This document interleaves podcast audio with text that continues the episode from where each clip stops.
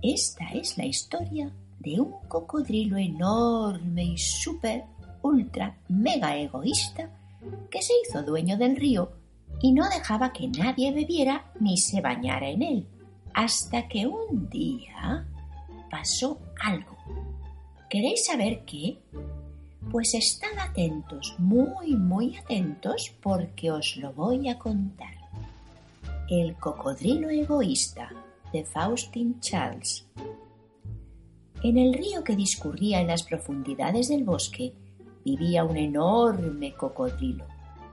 Era un cocodrilo muy, muy egoísta.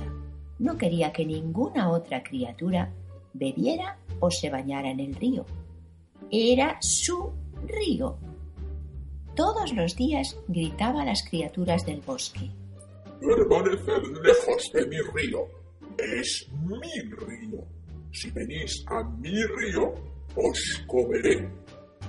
De modo que en el río ya no había ni peces, ni renacuajos, ni ranas, ni cangrejos. A todos les daba miedo el cocodrilo egoísta. También las criaturas del bosque se mantenían alejadas de aquel río. Cuando tenían sed, caminaban millas y millas y millas para beber en otros ríos y arroyos. Todos los días el cocodrilo yacía panza arriba al sol, hurgando sus grandes y afilados dientes con un palito. Pero una mañana temprano, el bosque se despertó con un fuerte y lastimero gemido. Alguien o algo tenía un terrible dolor. Las criaturas del bosque pensaron que aquel gemido horrible procedía de algún animal atrapado por el cocodrilo, pero cuando el sol brilló alto en el cielo, se dieron cuenta de que era el mismísimo cocodrilo el que sufría aquel terrible dolor. Se acercaron, aunque claro, no mucho. Algunas de las criaturas sintieron lástima por el cocodrilo.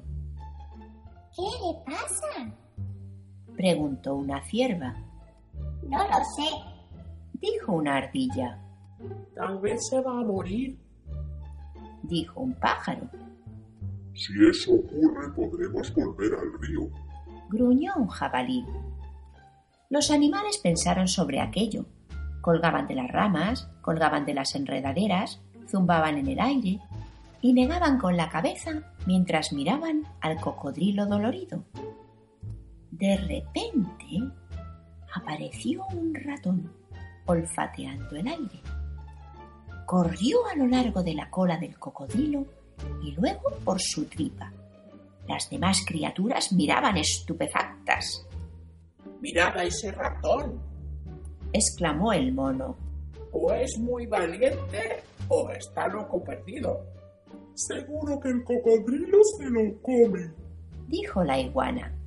El pequeño ratón se arrastró a lo largo del cuello del cocodrilo y luego por su enorme y abierta boca. Se hizo un silencio tremendo en el bosque. El ratón agarró algo y tiró de ello. Tiró y tiró y tiró hasta que lo arrancó. Luego lo puso sobre su hombro y salió de la boca del cocodrilo. Las asombradas criaturas profirieron una fuerte aclamación.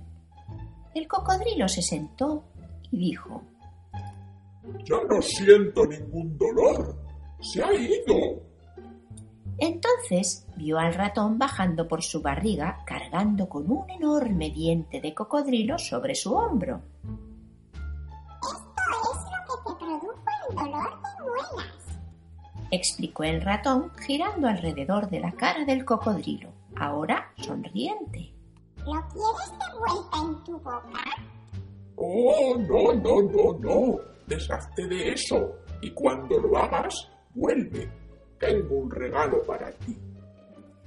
El ratón se fue y enterró el diente enfermo debajo de un árbol y cuando regresó, el cocodrilo tenía una jugosa nuez esperándole. Mientras el cocodrilo observaba al ratón comerse la nuez, le dijo: «Fuiste muy ingenioso para deshacerte de mi dolor de muelas y muy amable también. Te estoy muy agradecido. Pero ¿qué haré si el dolor de muelas vuelve? te ayudaré a cuidarte los dientes, contestó el ratón mordisqueando la nuez. Pronto el cocodrilo y el ratón fueron los mejores amigos. Un día, el cocodrilo envió a todos los animales del bosque una invitación que decía: Por favor, vuelve a beber y a bañarte en el río. No te haré daño. El río nos pertenece a todos.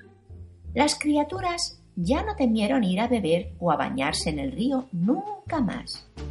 A pesar de que el cocodrilo a veces era un poco irritable, empezaron a amarlo y pronto el río estuvo lleno de peces, renacuajos, cangrejos y ranas. Y colorín colorado, nuestro cuento de hoy se ha terminado.